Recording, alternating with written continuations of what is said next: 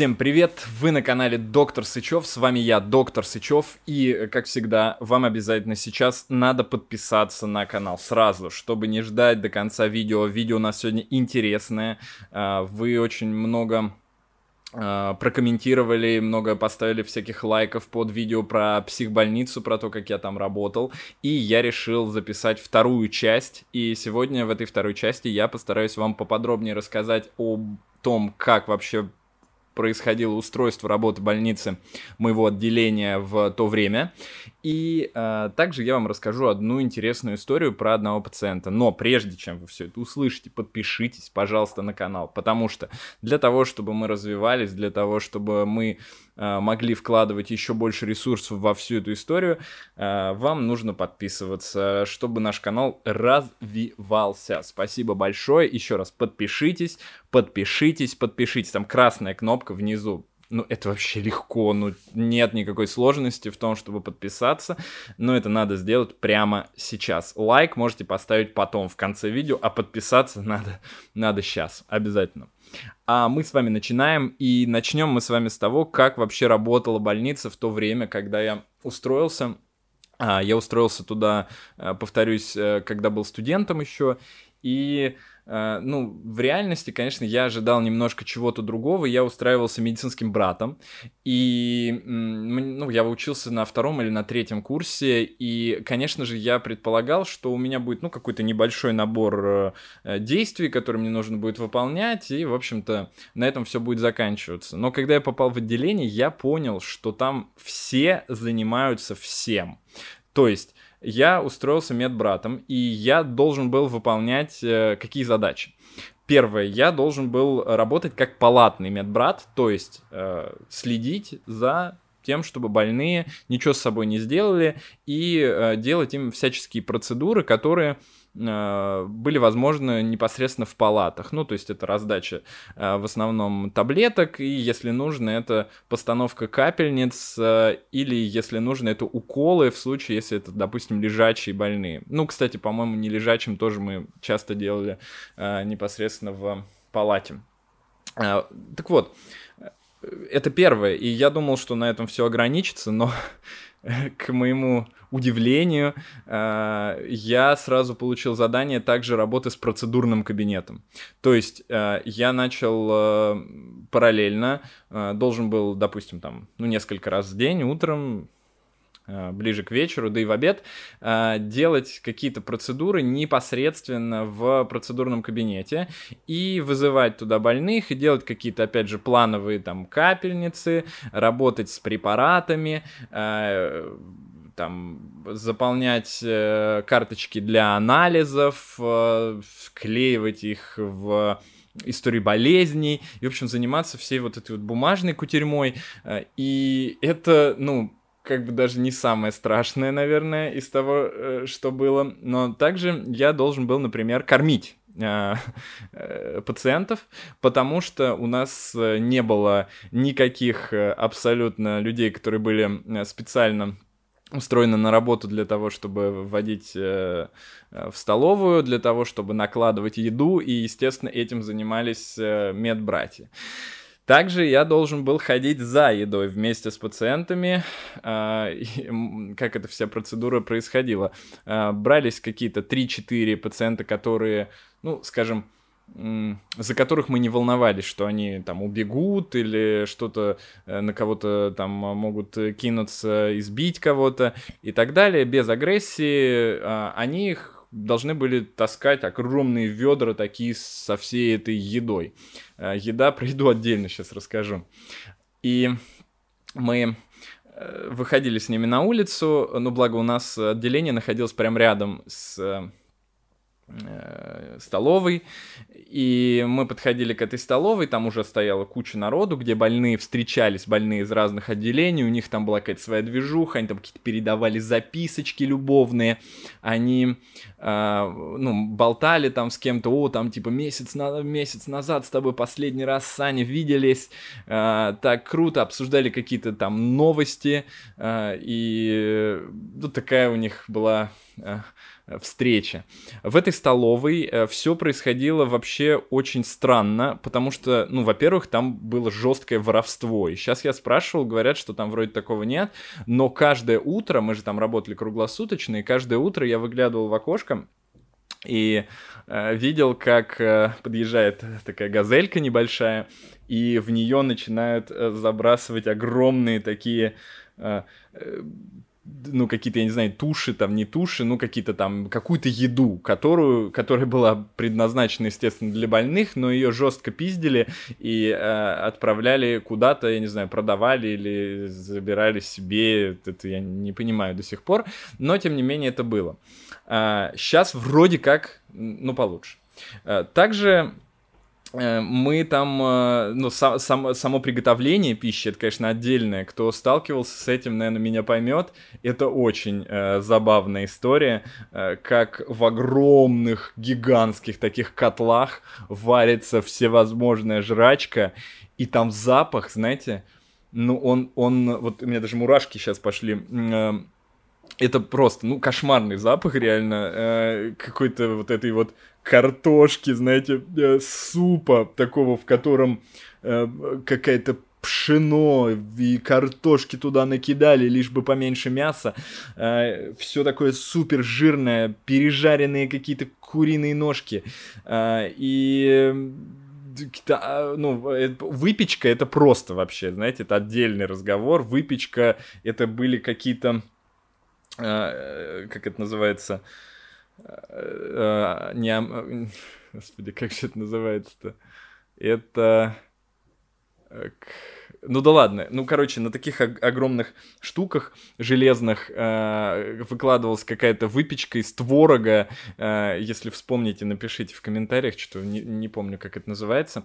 Э, и мы, э, значит, все это набирали, все эти супы наливались в обычные ведра, знаете, ну типа одними ведрами полы мы, ну благо разными, да, типа ведра для полов, для мытья полов, они, конечно, не использовались для того, чтобы пищу переносить, э, но тем не менее ведра были одинаковые абсолютно, и наливалась в, в огромные вот эти вот эм, э, ведрища э, вся эта жижа, и она, ну, не только жижа, и какие-то там э, второе, второе блюдо, компоты, э, и все они неслись э, моим больными э, в отделение. А, в этом отделении а, была специальная комната, в которой огромная, тоже большая, а, в которой все происходил весь там завтрак, обед и ужин. Они рассаживались по э, столам, э, которые стояли э, вокруг, около стен, э, и я вставал за вот это ведро, брал половник и начинал накладывать эту вонь людям. Но я вам так скажу, что к этому привыкаешь, и я говорю вонь там и все такое, типа сейчас, конечно, я бы, наверное, если бы мне такое предложили еду, я бы сказал, блин, не-не, ребята, простите, я брезгую. Но в то время, знаете ли, я ел это тоже. И, ну, невозможно даже приносить э, все с собой, и там ты не будешь суп с собой приносить или еще что-то, тем более в то время это как-то вот не, не очень было принято, э, как сейчас. И я, э, естественно, ел и суп, ел и эту картошку, и, и все на свете. В общем, все мы ели. Э, я накладывал это все больным, э, и они, если была какая-то вкусная еда, то они становились в очередь, чтобы побыстрее, побольше себе набрать. Кто-то брал побольше, кто-то поменьше. И вообще вот это действие завтрак там или ужин, э, они были, конечно, чрезвычайно интересными в плане наблюдения за людьми, за тем, как, как это все эм, работает, и тоже это было отчасти, мне кажется, похоже на какие-то э, тюремные такие законы, что э, нами это и не приветствовалось, но в то же время как-то менять эту систему тоже нам не приходило в голову, э, и вся эта история строилась на том, что есть э, типа такие люди, кто идут первые, и, соответственно, им достается иногда там что-то получше, и есть те люди, которые идут э, последними, э, и причем там были, например, некоторые лежачие больные, но они такие были авторитетные, э, и они э, их несли, значит, другие больные сажали за этот стол и им приносили еду там чуть ли не первыми, э, и они ее э, ели. Затем, э, значит, ну, надо понимать, что санитаров никаких у нас тоже не было. И следующим пунктом, которым я должен был заниматься, а так как в отделении работало, ну, я повторюсь, что мужчин-то не очень много, по-моему, вот когда я пришел, работал я и еще два э, парня где-то, ну, моего возраста, чуть-чуть постарше. Э, они оба закончили э, медучилище, и сейчас они, если я не ошибаюсь, работают где-то на скорых, э, ну, на скорой помощи фельдшерами. И остальные все были девчонки, ну, девчонки, я уже сказал, такие были прям тоже мощные, крупные, э, и мы должны были заниматься работой санитаров, то есть, по идее, мы должны были как-то усмирять э, пациентов, если вдруг э, что-то начинается, какая-то движуха, ну, собственно, чем мы и занимались, и вследствие чего у меня э, количество шрамов на теле за время работы увеличилось, э, не знаю, в 25 раз. И, э, конечно же, был и другой аспект, что мы должны были следить за чистотой, как эти санитары. А, и здесь, конечно, а, история была в пользу нас, и мы ничего не мыли, не, а, не чистили, там ничего такого не было, и всем этим занимались непосредственно пациенты, и более того, они как бы были склонны к тому, чтобы желать то, чтобы этим заниматься, потому что в отделениях во всех в то время была валюта, которая заключалась в сигаретах и люди, которые убирались, которые помогали, а, они получали сигареты э, и могли их курить. В то время, я уже об этом говорил, да, вонь была страшнейшая, потому что курили все, курили в туалете в этом малюсеньком. А, и Конечно, э, ну, про вонь я вот, наверное, не перестану говорить. Я даже, мне кажется, вот сейчас рассказываю вам и немножечко чувствую этот аромат э, у себя в носу. А, и, в общем, огромное количество у нас было каких-то действий, которые мы должны были совершать, и весь день был распланирован просто супер максимально. Ночью э, бывало, что поступали больные, бывало, что не поступали, но в целом мы могли спать. И э, мало было случаев, когда что-то кто-то нам там мог помешать. И, в принципе, когда мы укладывали э, пациентов э, уже по кроваткам, э, мы могли там посмотреть телевизор. Опять же, были пациенты, которые были такие блатные, скажем, и которые могли себе позволить, которым, ну, так вот внепланово разрешалось прийти и там где-то тоже посидеть на лавочке, посмотреть этот телек. Телек, кстати, был нормальный, большой, висел он в коридоре, вот за этой решеткой. И передачи, мы какие-то смотрели там фильмы и так далее. Э, и интересно было, что каждый вечер у нас заведующая, она э, включала э, передачу «Пусть говорят», и все собирались пациенты, и все смотрели передачу «Пусть говорят», и там такие перепалки, знаете, были, там все спорили, что-то там она шлюха, правда? Да ты что, там чуть не до траки реально доходило, очень прикольно было. И переходим немножечко уже к истории, чтобы сильно не затягивать. Э, однажды э, у нас поступил э, очень обычный, как нам казалось, человек. Э, в алкогольном опьянении. Они периодически поступали, они в основном э, были какие-то договорные, то есть как-то их там клали через главврача или через заведующую, мы в это не лезли, мы никаких денег ни в коем случае никогда ни от кого тут не получали, и все наши деньги, естественно, складывались исключительно, вся наша зарплата складывалась, э, ну, она была белой, и она складывалась из той работы, которую мы выполняли, и, кстати говоря, если уж на то пошло, то зарплаты были нормальные на тот момент, э, потому что мы вот выполняли кучу всяких обязанностей, включая санитарную работу, э, включая работу как, ну, не повара, а, я не знаю, там, буфетчика, э, и мы получали у меня была зарплата, вот я работал сутки через трое, то есть я работал 24 часа, потом 3 дня отдыхал, и у меня была зарплата что-то в районе двадцатки, ну, чуть поменьше. 19, что ли, или 18 тысяч. Ну, на тот момент это был какой-то там, наверное, 2008 там год, и я, ну, это была нормальная зарплата для студента, вполне у меня там студенты работали где-то в Макдональдсе, и там таких денег не платили на тот момент. А, и, в общем, поступил этот пациент, э, ну, обычный пьяный какой-то мужик, э, ничего такого. Э, и он, ну, естественно, мы его клали всегда в коридор сначала, хотя не знаю почему, естественно, по идее, есть была смотровая палата для тех пациентов, за которыми нужен был такой дополнительный, э, дополнительно нужно было присматривать. И палата находилась прямо рядом с постом.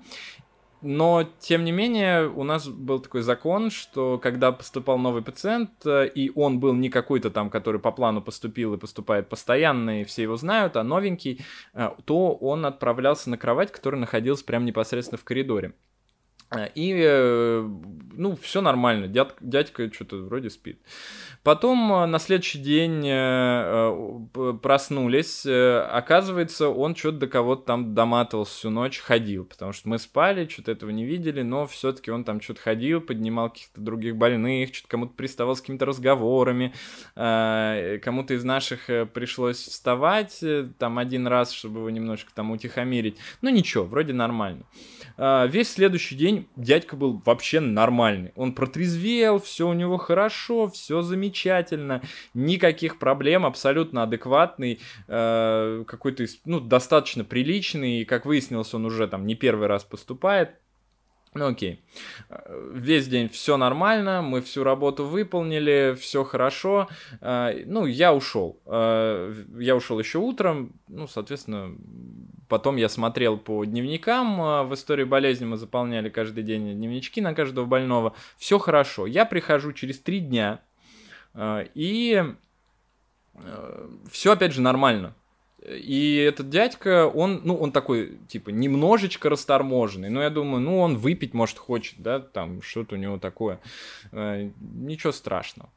И, а, нет, кстати, на первую ночь он ходил, единственное, он нас немножко подоматывал, он часа полтора или два ходил и спрашивал, чтобы, ему, чтобы ему налили. И, знаете, он, он как раз успокоился потом, да, я сейчас вспомнил, э, когда ему э, кто-то из наших налил водочки, ну, это как бы, типа, разрешалось, чтобы он успокоился, ну, чтобы уснул, прям вот, ну, немножечко налили ему, и, в общем, опохмелился он и уснул.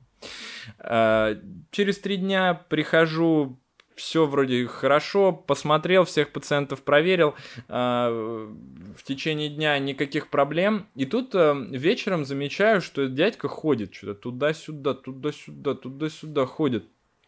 Я к нему подхожу, говорю, что ты ходишь-то, что ты тебя плохо себя чувствуешь или что-то? Он говорит, да как-то какая-то тревога у меня, вот, э, не знаю, вот, пойду полежу. Ну, в общем, лег, э, в это время мы начали там ужин, он весь на ужин не пошел, э, и на следующую, значит, следующую ночь э, я к нему подхожу, ведь, ну, он не спит, я говорю, а ты как вообще до этого-то? Он говорит, да я, если честно, уже две ночи вообще не могу уснуть. Вот вообще не сплю. Вот лежу просто с закрытыми глазами, либо бегаю в туалет. А, ну, я, говорю, понимаю, что, ну, наверное, что-то... Ничего страшного. А, я немножко как-то поднапрягся. А, думаю, ну ладно, буду за ним наблюдать. Три, три ночи, думаю, не спит человек. Это, ну, странно. А, и в этот момент, э, когда я от него отхожу, прям бук... ну, то есть все уже лежат, спят, э, я от него отхожу и э, понимаю, что он продолжает разговаривать сам с собой, но как будто бы со мной. И я тут понимаю, что походу у него начинается психоз, и походу у него начинается, ну, то, что в народе называется белая горя... горячка, а по-научному это делирий, алкогольный делирий. Я зову всех, э, говорю, ну, смотрите, что, сейчас, сейчас начнется. А я до этого Делири, по-моему, видел где-то там в студенчестве нам показывали немножечко, а может и нет, может и не видел, не помню.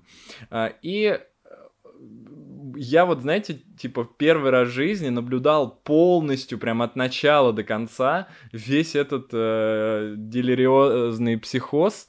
И это было очень интересно. Сначала, значит, он э, просто лежал и разговаривал сам с собой. Мы к нему подходили. Э, дядь, дядь, ты как? Он э, там просто продолжает разговаривать. Или такой, о, чё? Да не, все нормально, все нормально. Ну ладно, типа, все нормально и, и нормально. Следим дальше. Вот. И тут он начинает орать там, Петь! Петь! Петь! Я к нему подхожу, какой Петя? Он говорит, Петь, ты? Ну, я ему подыграл, говорю, ну, я. Он говорит, Петь, стремянку поставь! Стремянку поставь, залезай по стремянке. Петька, блядь, долбоеб! Начал материться на меня, вот. И начал, короче, что-то на меня там полез. Начал вставать, в общем, мы его на кровать положили, ну, думаем, надо класть на вязки.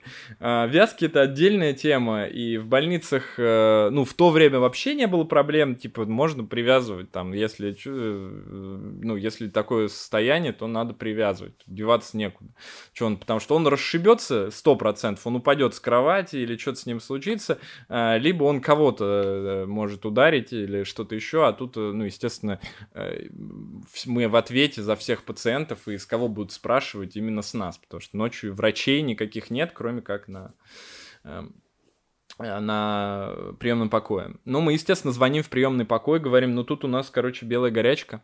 А, приходят э, врачи, и, э, ну, естественно, начинают э, там выписывать назначение. Мы, значит, делаем там несколько укольчиков, а Делирий — это такая штука, при которой укольчики — это прям мертвым припарк, реально. Никакой разницы вот иногда не бывает. То есть ему кололи э, галоперидол, которым там просто, ну, реально человек уснет сразу. Э, и у него там при шизофрении проходят все галлюцинации, там бывают побочные эффекты жесткие, все такое. Но этому дядьке было вообще пофигу. Он Значит, ему колят, все, час проходит, мы звоним опять, вообще, говорю, ничего не поменялось, ну ничего, он прыгает, мы его привязали за ноги, за руки, он фигачит, а, орет, как бешеный, всех больных перебудил.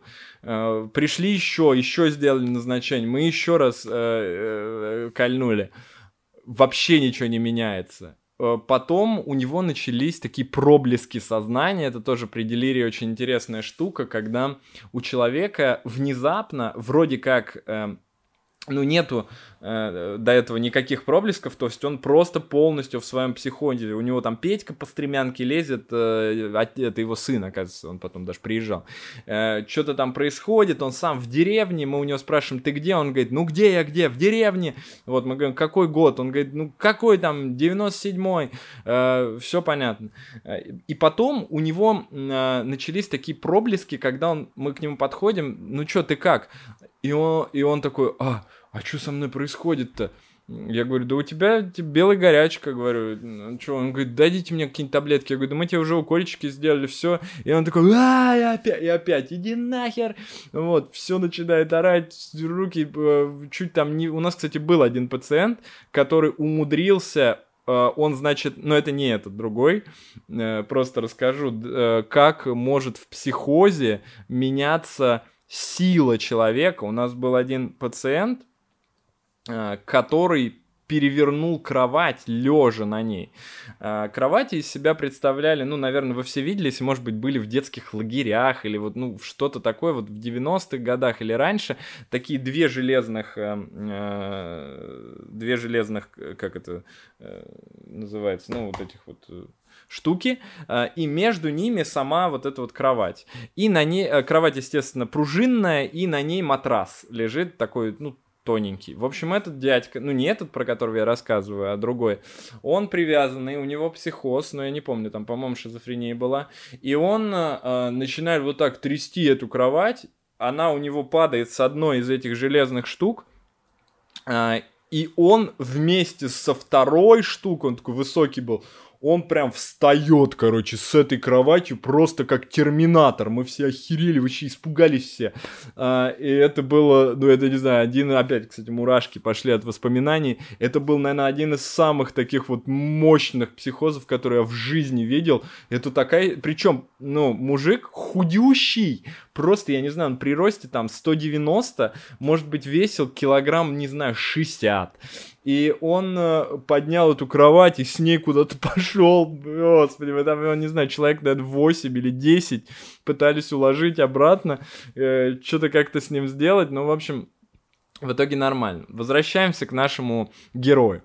Э, и он, э, ну, он так не смог сделать, он такой дядька достаточно полненький и, ну, видимо, не такой живенький, э, и он э, не смог, естественно, ничего там перевернуть, он трясется, бьется, все там, мы боимся, как бы он сейчас себе там не сломал, ну, потому что он, когда же они привязаны, э, вязки делаются вот здесь вот, на, на кистях, и могут, ну, при, если очень сильный психоз, то можно вывихнуть, а в то время финансирование было такое, что вязки просто делались из обычной какой-то толстой ткани, то есть не то, что вы вот видели там где-то в американских фильмах про психбольницы, когда там специальные какие-то кровати, которым вот эти, эти кожаные ремни такие толстые, которые никак человек не может... Нет, тут были просто веревки, и этими, ну не веревки, а такие вот э, широкие такие э, сделанные из ткани, а, ну, веревки, можно сказать, а, которыми мы пытались привязывать, я не знаю, там какой-то хомут делали, чтобы, не дай бог, он не вывихнул себе руки, ноги, там ничего с собой не сделал, потому что, ну, это самое страшное, что э, врачей нет, и, по сути, врач, он не будет ничего, ничем этим заниматься, и даже если врач там делает назначение, все, у него там еще на приемном покое куча всяких пациентов, он, ну, не может себе позволить еще с нами находиться постоянно в одном отделении. И а, ну, в итоге мы как-то его там держали практически всю ночь. Мы с ним возились, практически всю ночь мы держали на ногах. Я не знаю, мне кажется, вот мы э, примерно как хирурги, знаете, вот над э, пациентом, э, если очень длинная операция. Вот мы то же самое, только нам еще надо было использовать силу. Мы стояли я, э, вторая медсестра, э, и еще стоял, наверное, человека четыре пациентов, они, которые нам помогали. И мы всю ночь реально до утра буквально пытались его сдержать. Ну, иногда там какие-то происходили, происходило э, усмирение, э, он, э, у него какое-то просветление, или он даже иногда там засыпал минут на 15, но, э, естественно, э, через какое-то время все начиналось опять, мы там только успевали отойти, попить кофейку, покурить сигареты, и все, все опять возвращалось. И это было, конечно, очень яркое впечатление от моей работы в психбольнице. И оно было первое, потому что в дальнейшем я, конечно, много раз встречал таких э, делириозных пациентов, и э, как-то удавалось их, э, ну, более мягко усмирять, и они лучше реагировали на лекарства, потому что все-таки иногда, если сильно действующие препараты, то они, ну, могут воздействовать, человек засыпает. То есть самое главное, чтобы человек заснул. И эта история будет вам, наверное, полезна. Во-первых, понять, что, ну, белая горячка действительно такое а, реально существующее заболевание. Это психоз, который формируется на фоне э, отказа от алкоголя в первую очередь, потому что белая горячка это не то, когда человек напился, и у него на фоне этого случился психоз. Нет. Такой психоз, он, как правило, достаточно легко купируется. Э, там, э, не знаю, человек э, вырвало, промыли ему желудок, и все нормально. Ну, там укололи какие-то препараты. А здесь формируется на фоне отказа от алкоголя, когда человек очень долго, например, бухал. Он бухал, ну, не знаю, там, неделю или две. После этого он приезжает в больницу, ну, это может и дома случиться, отказывается от алкоголя полностью, и э, может пройти до трех-четырех. Я один раз видел, когда психоз сформировался через пять дней после отказа от алкоголя. То есть пять дней. Человек ходил, все нормально. И единственным симптомом, который был, это, э, ну, была такая усталость у него сильная. Но усталость, по сути, формировалась на фоне того, что он не мог спать. То есть человек полностью у него не было возможности засыпать, он мог провалиться там на несколько минут и, и все, просыпался. И это были единственные симптомы. И вот если вы вдруг увидели такие симптомы, что у человека, у вашего родственника, например, формируется на фоне отказа от алкоголя, то надо понимать, что его срочно нужно вести в больницу, потому что сами вы с этим состоянием вряд ли сможете справиться без специально обученных людей. Э, ну, мы, благо, были обучены, э, и был у нас врач, который э, все это вместе с нами э, проходил и, наверное, за ночь к нам приходил с приемного покоя раз 6 или 7. И в итоге мы дожили до утра, и когда мы, когда этот психоз закончился через... Э, он длился, у него мы что-то считали в районе 16 часов, и э, суть в том, что я даже со смены не уходил, э, то есть там психоз условно начался в 12, и уже моя смена закончилась в 8 утра, или там во сколько, в 7, э, и я все равно оставался остался вместе с, э, вместе с остальным персоналом, потому что, ну, нужно было, типа, довести его до конца. И э, более того, э, я видел и психозы, которые на фоне, э, а, ну, вот на фоне делирия, которые длились и дольше. И бывало, что люди находились в этом психозе там по двое суток.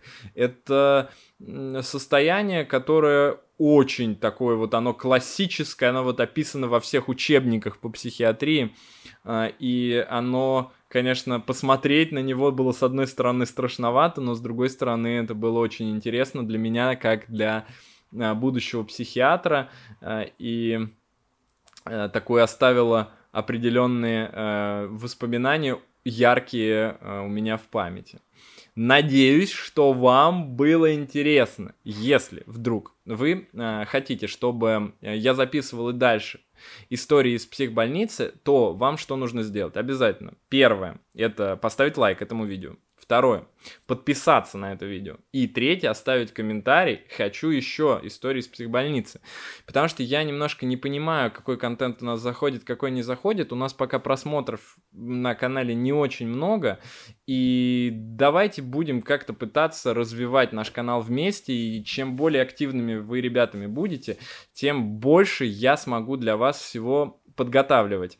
А, обязательно подписывайтесь на канал, Обязательно. Вот это, ну, как бы самое главное. И еще, кстати, вы можете репостить, если вы, например, сидите ВКонтакте, зарепостите это видео у себя на стене, или если у вас есть какой-то телеграм-канал, э, запостите его там. В общем, распространите, пожалуйста, это видео побольше, потому что я думаю, что такие истории, они будут интересны. Если людей это зацепит, то, возможно, они зайдут на нас, на наш канал, и им еще больше понравится, и у нас же тут еще полезного много всего, не только развлекаловка. Поэтому э, давайте этим тоже заниматься, распространением максимальных, э, максимальным э, наших видео. Всем спасибо за просмотры. С вами был доктор Сычев. Пока!